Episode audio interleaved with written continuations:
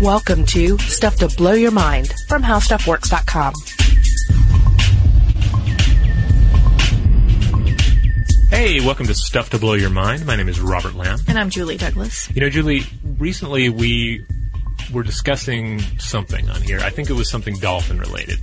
And we ended up talking a little bit about the uh, ichthyosaurus, Yes. which, uh, if you remember, I, I, I I refer to these as fright dolphins because they kind of look like nightmarish dolphin creatures. They, very sharp rows of teeth, right? Yeah, yeah, they're you know, long extinct now, but uh, but they're they're of interest because they show up in the fossil record a lot, and um, And they're like bus size, right? Like yeah, school yeah, bus they were size. big big creatures, and uh, uh, it was after the podcast was over, I started looking up these guys again, and I happened upon a really fascinating news story uh, that came out um, about a year ago, and a number of you probably um, already heard this, but um, you had um, a man by the name of Mark McMenamin, who's a paleontologist at Mount uh, Holyoke College in South Hadley, Massachusetts.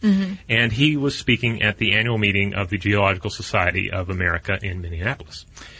And he was uh, talking specifically about uh, a site uh, in Las Vegas, in uh, Nevada's uh, Berlin Ichthyosaur State Park, which 200 million years ago wasn't a desert, but was a seafloor. So you have all these really cool uh, fossils, uh, and particularly you have uh, Ichthyosaurus uh, fossils. And you have this one area, though, that has really uh, perplexed um, scientists for a while, uh, where you have uh, r- remains of nine different 45 foot ichthyosaurus.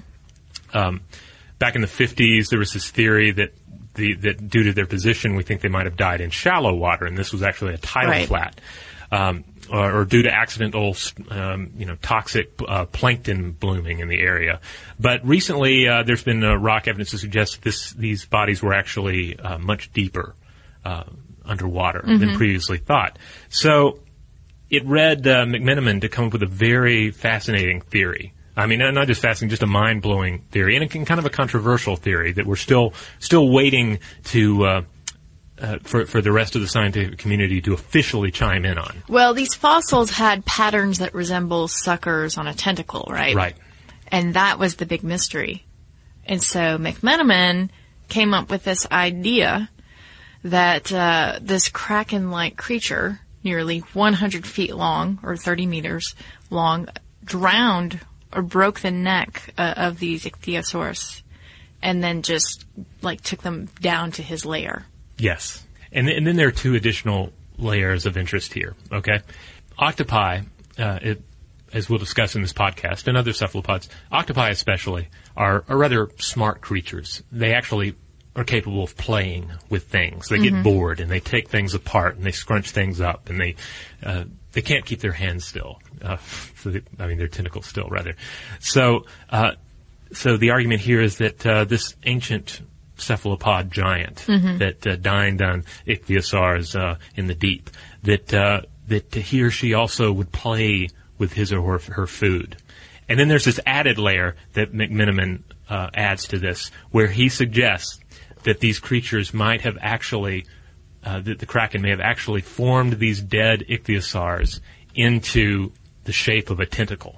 That they may have, in playing with their bodies, actually created Art. the first art, like uh, an artistic interpretation of itself, which is uh, which which is again controversial theory here, but it's just it's really mind blowing, and it ju- just felt like we had to, to mention it. Well, I love the idea of it because I immediately think the most scientific thing I can think of, which is, of course, Clash of the Titans. Yeah, I think about, uh, you know, the Kraken being released from its underwater original chambers. or uh, or the the remake. the original, Yeah, of course. yeah. Yeah. Which, granted, the that creature, while awesome, wasn't like a actual squid. It was more No, like a it giant had a torso, with- yeah. and yeah, yeah. Uh, yeah, it was sort of disappointing when it actually did emerge. Yeah, but it does. Um, It brings to mind creatures like that. Uh, the, the, the Kraken of myth. It brings to mind Cthulhu uh, Yeah. and, and his intelligent, godlike squid in the darkness, and just the idea that in an age and in a in an age with so beyond human experience, and in a place so beyond human experience, that you could have this intellect capable of, of taking these grisly remains and wrenching them into its own shape. You know, it's just that Well, th- and I think the reason why you can't help but get caught up in this explanation as radical and, and it's everything I unlikely want as out it of a news story, really. Right. you what you're doing is you're you're marrying the brains that we know about cephalopods with brawn Mm-hmm. to come up with this idea of them sculpting underwater. Um, but let's talk about the fact that, that there's some criticism, obviously, that, that you know about this. Um, Triassic uh, kraken, yeah. yes, Triassic kraken. Well, for starters, uh, McMenamin, he's he's still standing by what he said, and he's working on like official um, uh, official studies uh, regarding this theory. So, so in his defense, he hasn't really t- had the chance to to really come out full force with his findings and his theory. He's just he's just roughly alluded to it uh, at this conference and said, "I'll get back to you when I have these finished."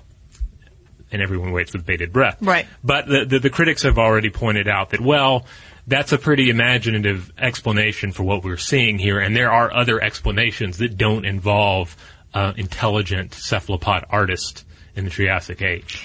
Yeah, there was there was one person who said that the hypothesis was a lot, you know, looking at these etchings, uh, that the hypothesis is a lot like looking at clouds and being able to see what you desire. That that this um, artifact isn't, or the specimen isn't really that well preserved in the first place. Yeah. So there's that. Um, then there is, of course, the idea that there's no direct evidence of really large cephalopods of that size. Um, and Glenn Storrs, curator of vertebrate paleontology at Cincinnati Museum Center, told Live Science that circumstantial evidence is not enough. Totally agree with that. Yeah, and what McMenamin's really going to want to have here is he needs to produce a beak or fossil evidence of the beak, because uh, Right. there because theoretically there could have been the tr- krakens everywhere back then. They could have just been ruling the roost, but there would have been so few of them, and they're mostly soft material. And as we've discussed before, fossilization is not a guaranteed process. It's uh, more the exception to the rule that we actually see fossil evidence of a creature that once lived. Now, I will play devil's advocate here, and I will mention the book called Kraken by Wendy Williams that, that you lent me. And she does talk about this idea of um, cephalopods as, as very mysterious creatures that were for a long time in the category of cryptozoology. Yes. She says that even up until, like, I think the 1870s, they had a specimen uh, but it wasn't until the 1890s when when the specimen was, you know, widely widely then vetted that people began to say this is a real thing. Yeah. So of course you have to produce the evidence in order to get there. Um, but I did want to play devil's advocate a bit to say that there's there's still you know this idea that a, a giant cephalopod could have existed, a hundred Yeah, foot it- long one. It's kind of a wild theory, but wild theories like dreams sometimes come true. Oh, it was beautiful. Yeah.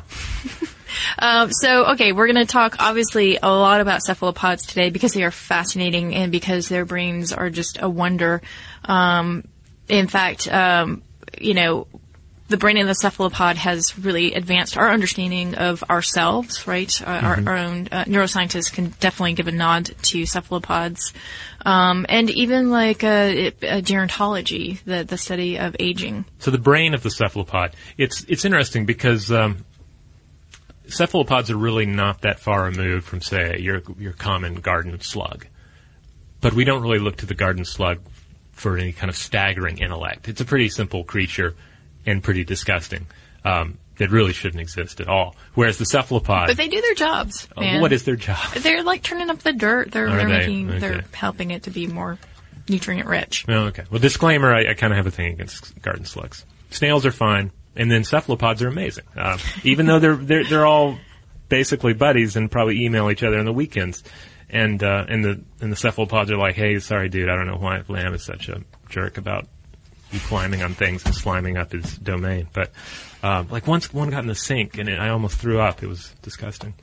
But uh, not a cephalopod. Now we know you're kryptonite. Yeah. Yeah. So yeah, please don't mail me slugs, people. But uh, but the brain of a cephalopod is pretty amazing because while uh, com- compared to the human brain, it's not really that impressive and it's not that big.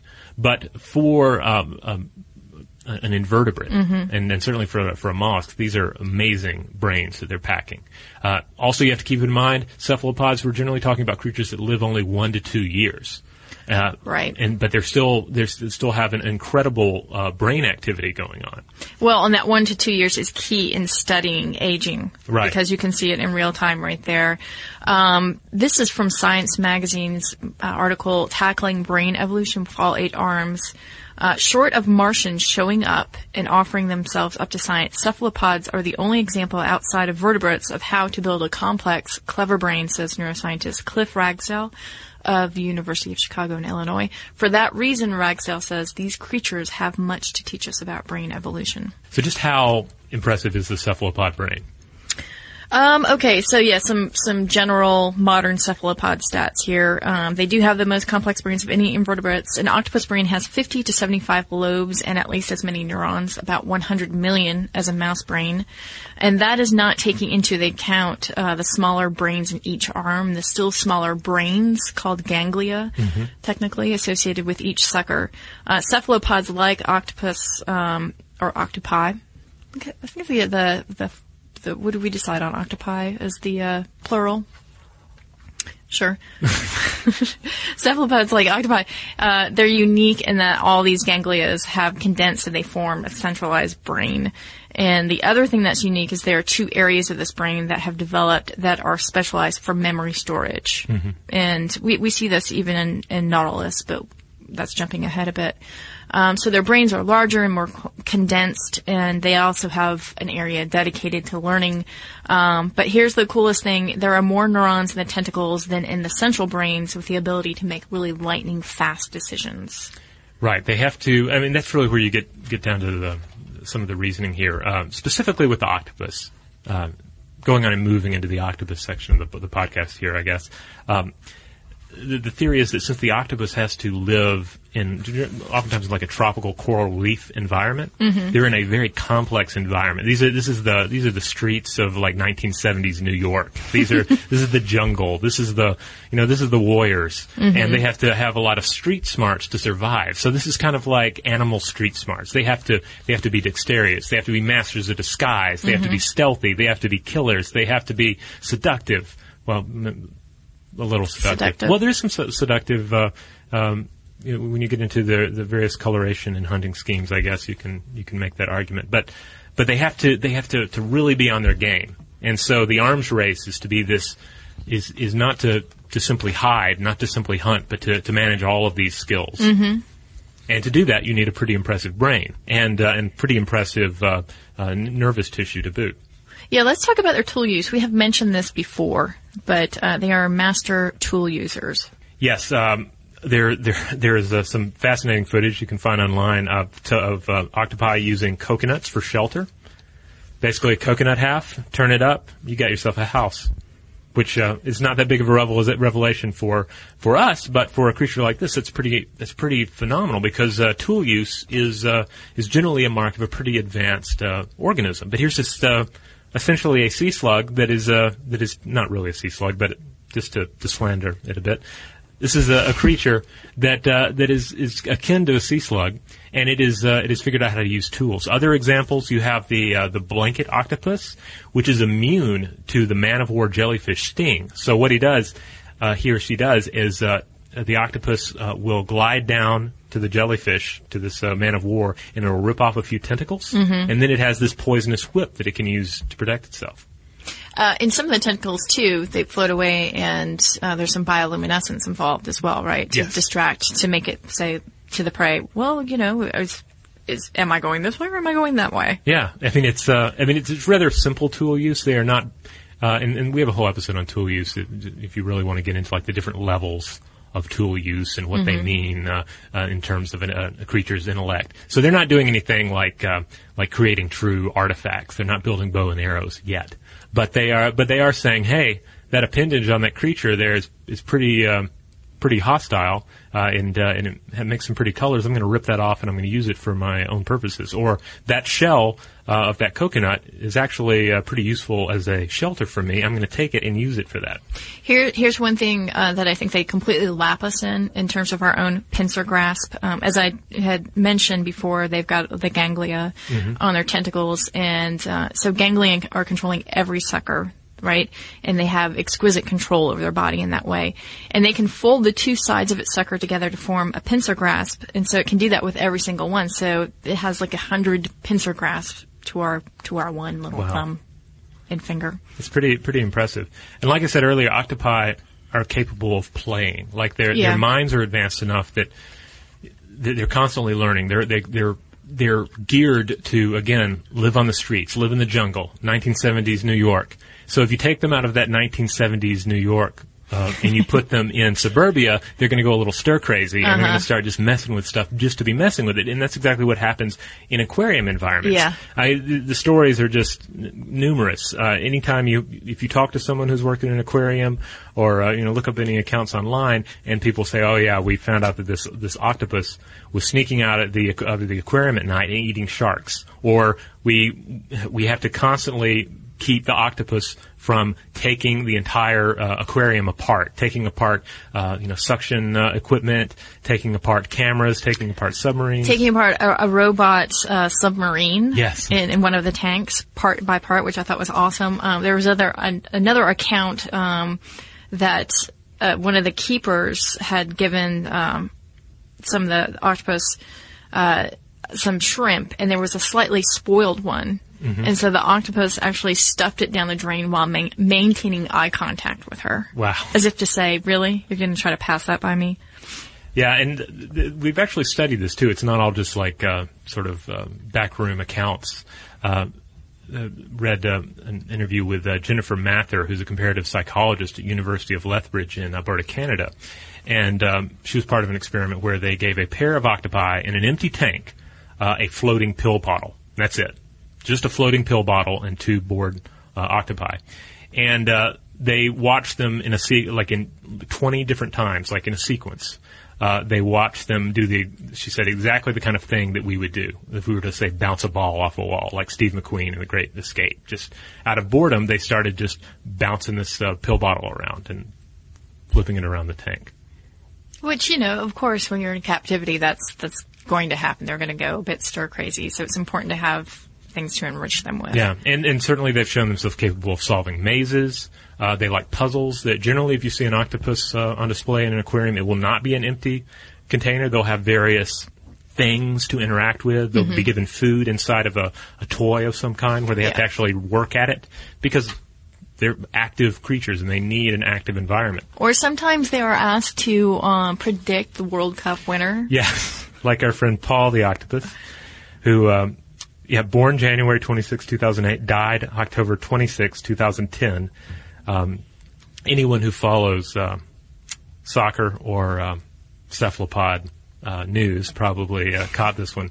But uh, uh, Paul lived at the Sea Life Center in Oberhausen, Germany, and uh, they had this uh, this gimmick set up where um, he was uh, he was able to correctly predict the winner of each of uh, Germany's national football team's seven matches in the 2010 FIFA World Cup, as well as the outcome of the final.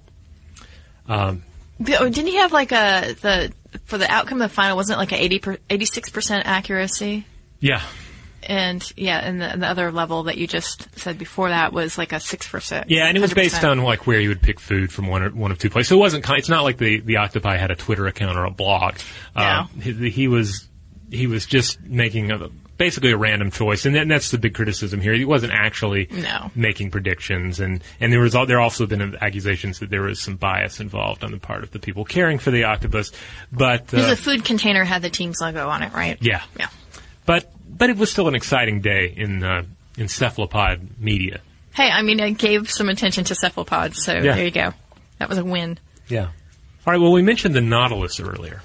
Yes. So let's uh, let's discuss the nautilus. The nautilus is a much older organism, and it's less advanced. It's less bright uh, compared to other cephalopods. And Um, it's it's tiny. yeah, they're uh, the sole surviving family uh, of an ex- in, uh, nautiloids in general, which includes like the nautilus and the paper nautilus, which we mentioned in a previous episode. Sole surviving uh, members of the externally shelled uh, uh, cephalopod uh, family that li- that thrived in tropical oceans 450 uh, to 150 million years ago. Yeah, they diverged from the, from their cousins, squid, octopus, and cuttlefish about 400 million years ago. Yeah. Which makes them more, I should say, on the tiny scale in comparison. Yeah, and they're fascinating organisms, just beautiful to uh, to look at, and the shells are amazing. But they have tiny, tiny brains, and they lack that uh, dedicated learning region that we see in other cephalopods. Yet, what's amazing is that we've, uh, in experiments, we've shown that they do have a form of short-term memory. That we're still trying to really understand how it works, because they shouldn't really be capable of any kind of higher brain function. Um, they're again, they're kind of the dull knife in the cephalopod drawer. But um, but uh, in experiments, they found that if they uh, uh, use flashes of light uh, paired with uh, with food, they'll uh, actually be able to train the cephalopod to extend its tentacles whenever there's that light. It begins to associate the light with food, and it will retain this memory for about 24 hours, and then it's gone. So these guys are kind of like uh, Guy Pearce in uh, Memento. They they they, they only have the uh, the short term memory, and then it fades. Well, what I liked uh, is that. Or did I get that right? I haven't seen Memento in a while. Uh, well, Memento. Or did he he's, not have long everything's in sort of reverse, right? Like Ah, the he's movie's and he's got short yeah. term. Yeah. Um, but I really like the way New Scientist described it. Uh, it's called "Simple Minded Nautilus Reveals Flash of Memory." That's the, the article title.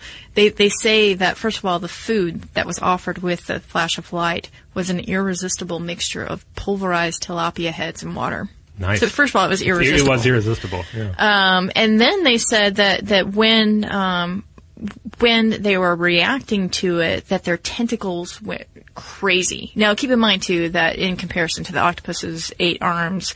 Um, that a nautilus has for for the females 50 arms and the males have 90 so it is quite a display when they are Right. waving them around um, and that they were panting too which was interesting the panting nautilus. yes by robert lamb All right. Well, we're going to take a quick break, and when we come back, we're going to deal with some squid intelligence. Specifically, we're going to talk about the Humboldt squid, also known as Diablos rojos.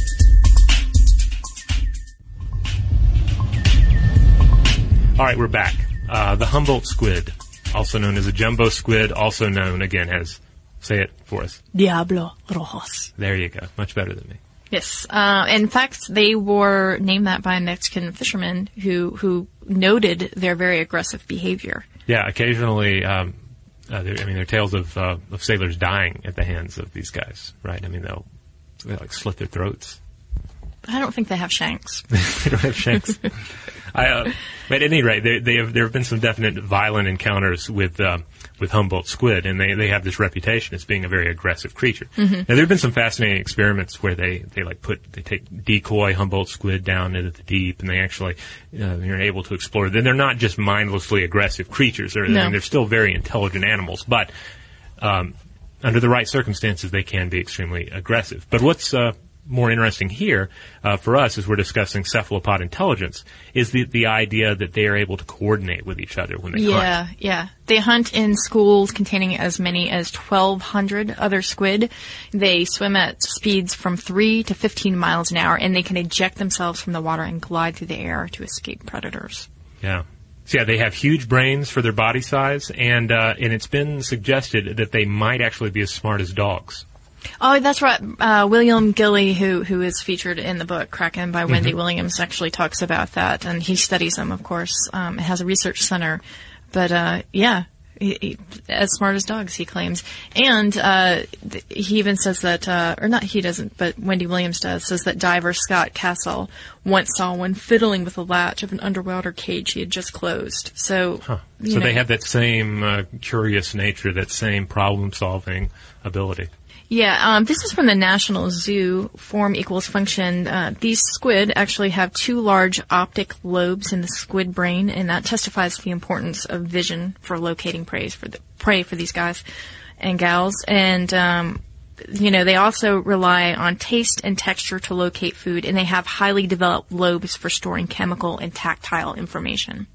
So that's interesting to hear about the diver who was witnessing the the squid trying to open the lock and the idea that you know it is it has this ability to plan and it has this ability to store the tactile information and try to figure out this lock. Yeah. There are accounts of them uh, actually stealing car keys and driving as far as Mexico City. Yeah, I, I read that Yeah. definitely. Yeah. Supposedly, there's a there's a whole pack of them that have like an apartment there. Uh, I don't know what they do for a living, but Uh, fish, of course. yeah, Yeah. of course.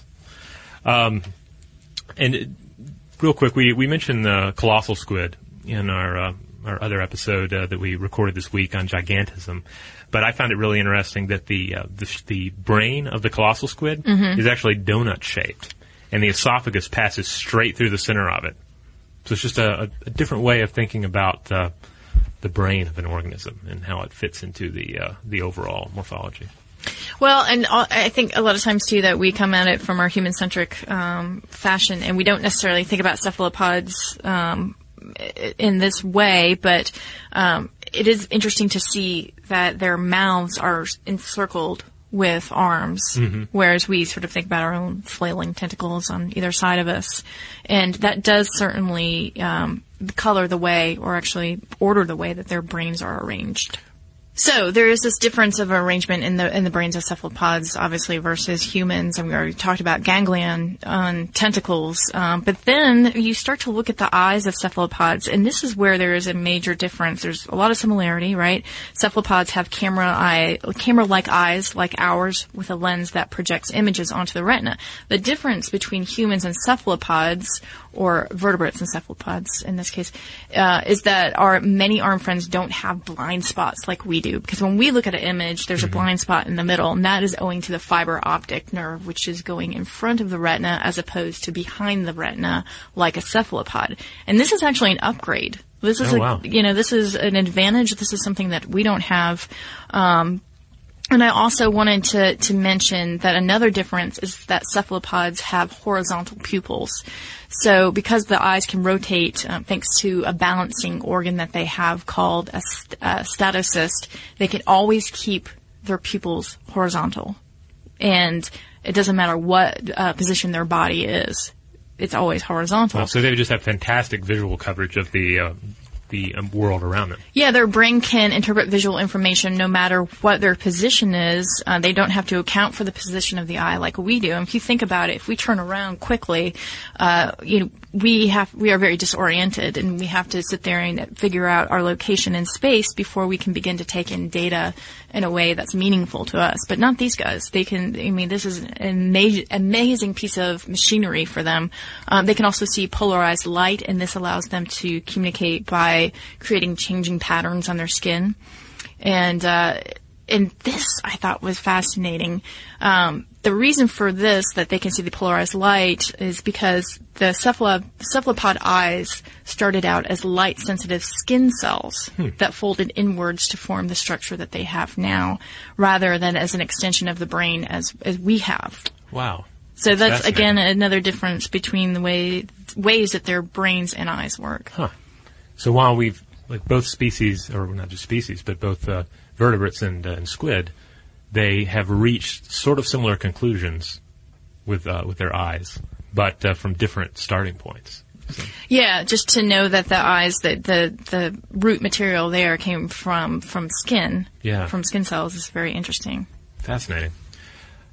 So, let's move on to the last real cephalopod we're going to discuss here, um, and we're really talking about the Fabergé egg of the cephalopod world, the uh, the cuttlefish. Yes. Now, uh, back in the uh, stuff in the science lab days, uh, right at the end, we did an, an, episode on cuttlefish, and there's a lot of great information that's cuttlefish specific in there. But we're we're going to talk about it a little bit here, especially as it as it deals with intelligence, because the cuttlefish has one of the largest brain to body size ra- ratios of all invertebrates, and uh, and you see a lot of the the, the, the, really impressive attributes um, um, involving intelligence and nervous systems mm-hmm. in cephalopods are, are really highlighted in the cuttlefish's design because you have uh, just rapid shifts in color.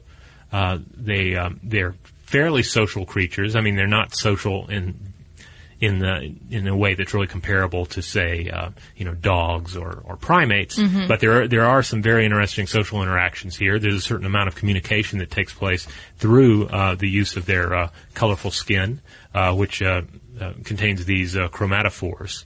that can lighten and darken, and they can shift just really rapidly um, from uh, different colors and intensities. So red, black, and yellow are some of the uh, chromatophores yeah. that emerge.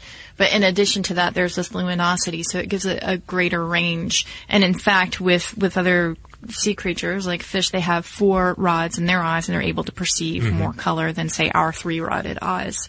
So it, when when we see these incredible displays of color uh, from cephalopods keep in mind that we're not even really seeing the full spectrum. Right.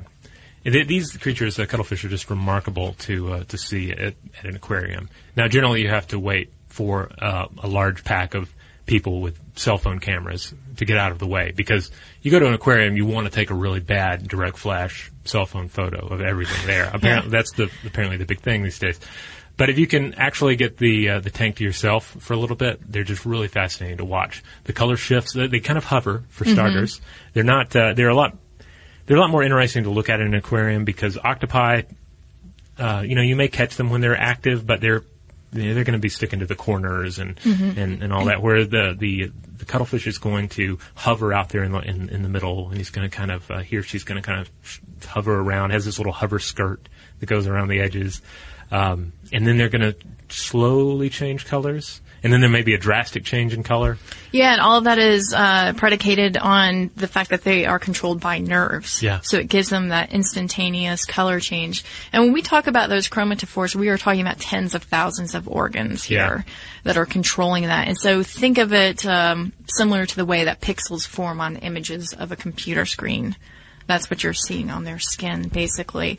Um, you talked about their communication and, and their their um, level of, of socialness. And I wanted to bring up Jean Boal of Penn Millersville University. She's a scientist.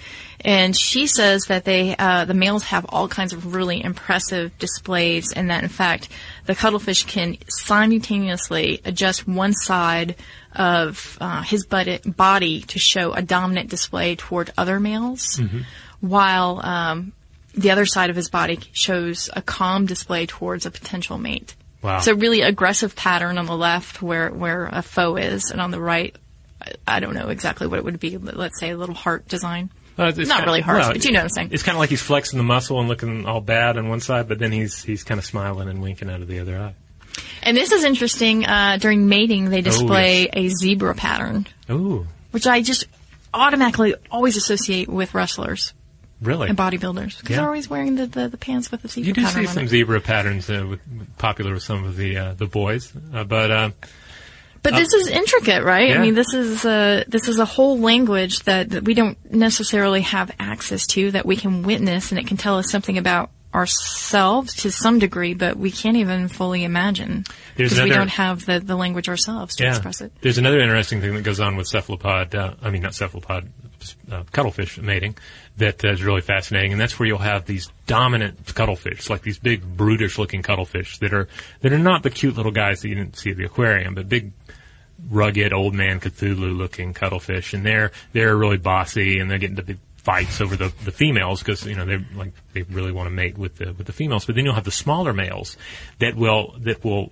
disguise themselves as females. Like they'll, uh, you know, like a lot of cephalopods, the cuttlefish has a, has, has a, a lot of control over just They're how like drag queens. I'm thinking bosom buddies. yeah, yeah, it's Yeah. That, it's that kind of thing. Like they know that they don't stand a chance walking in there as a small male because Mm-hmm. they're just going to get beat up and tore up, and then the the big male's going to mate.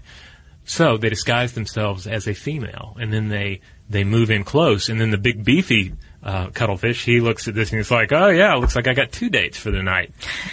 Uh, you know, that's a total win for me. Meanwhile, the disguised smaller male actually gets in there and mates with the female. Okay, so you really just did um, talk about the premise for the sitcom Bosom Buddies. Really? And not, That was the- not, that was not the- the drag premise? queens.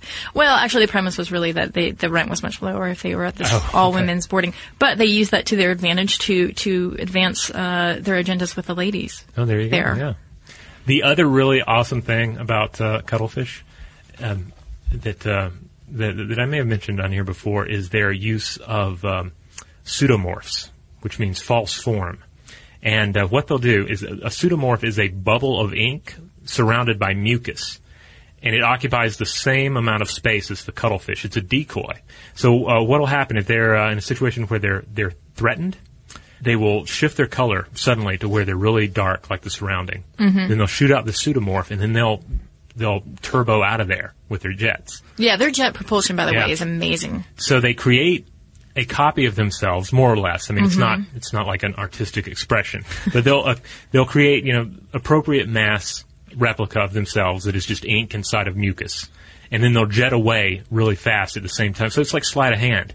where they leave the decoy where they just were and they're already jetting away. And then when something tries to eat the pseudomorph, of course, then they just get a whole bunch of ink, uh, which also contains um, dopamine and L-dopa, uh, a precursor to dopamine, uh, which may temporarily paralyze the sense of smell uh, for the creature that, okay. that zoomed in. So it's just a fantastic uh, and deceptive means of self-defense.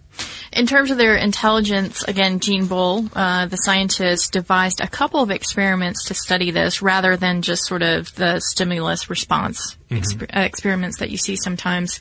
Um, again, in the book, Kraken Wendy Williams describes this experiment as a tank in the shape of a clock uh, with escape routes, two of them, only one open at a time, and that's at the three o'clock position and the six o'clock Okay. excuse me, the nine o'clock, three and nine, three and nine. And so the cuttlefish enter through the six o'clock position and then immediately they see a cue at the 12 o'clock position. So the cue is either algae or brick. Algae would indicate like, hey, on the right, that's your escape hatch. Um, the brick would indicate on the left that's your that's going to be your escape hatch. So they actually get to learn these cues that hey, okay, when I see the algae, I know to take a 90 degree turn to the right.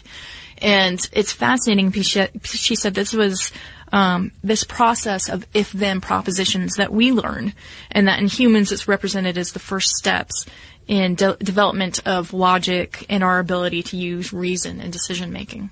Huh, it's fascinating. All right, so one final squid to mention, and this one is is is even uh, even more dubious than uh, the idea of uh, of ancient krakens creating uh, uh, art out of dead fright dolphins, and that is the idea of the mega squid, which um, was featured on the TV show Future, uh, Future is Wild, uh, and uh, which you can, I believe, occasionally catch on uh, various Discovery Channel, um, Discovery Channel or Animal Planet. Uh, just check local listings; it pops up from time to time.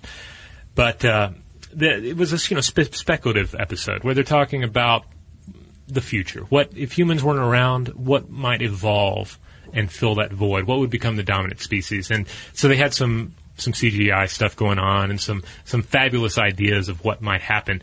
And one of the the cooler things that they introduced was a mega squid, which was a 12 foot tall, 8 ton terrestrial air breathing squid that roams the northern forests of a humanless Earth.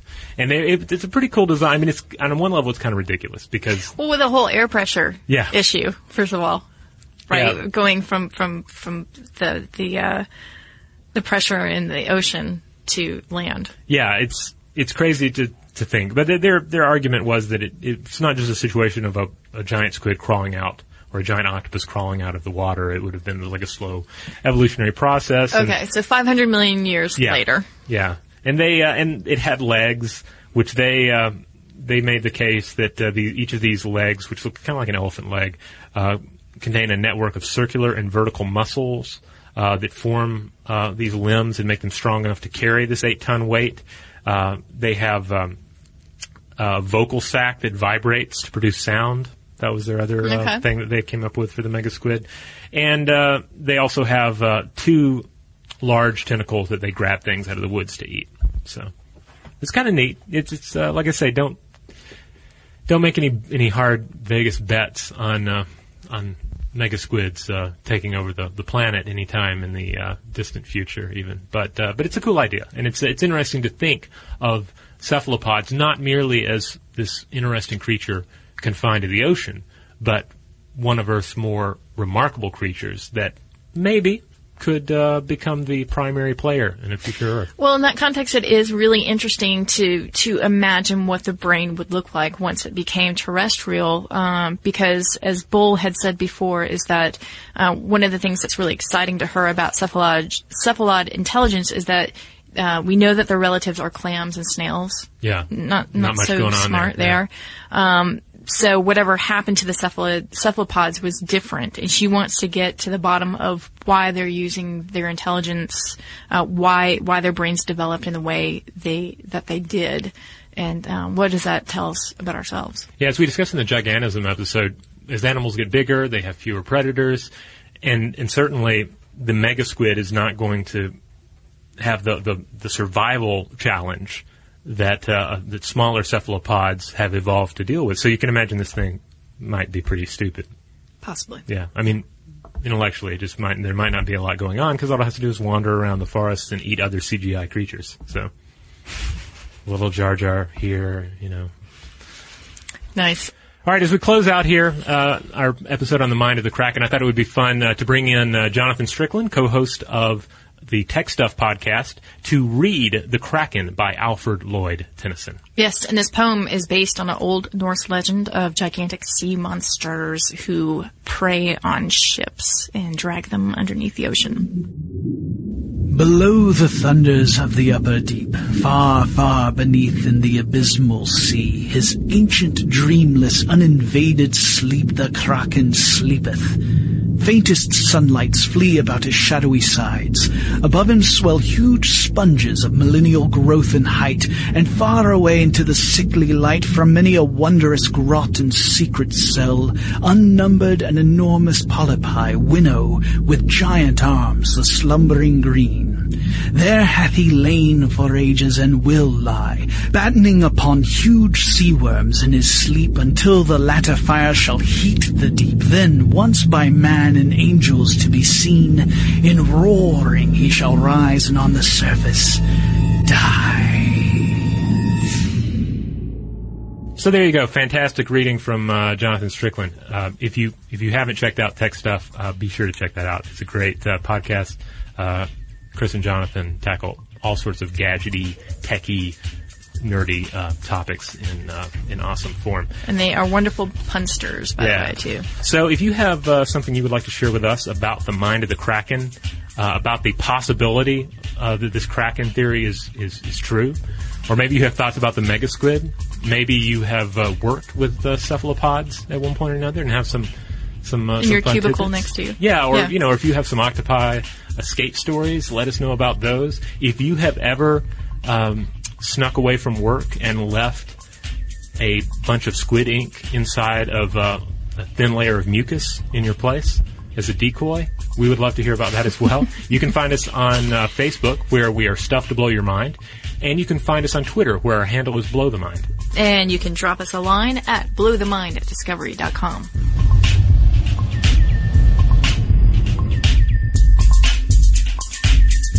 For more on this and thousands of other topics, visit howstuffworks.com.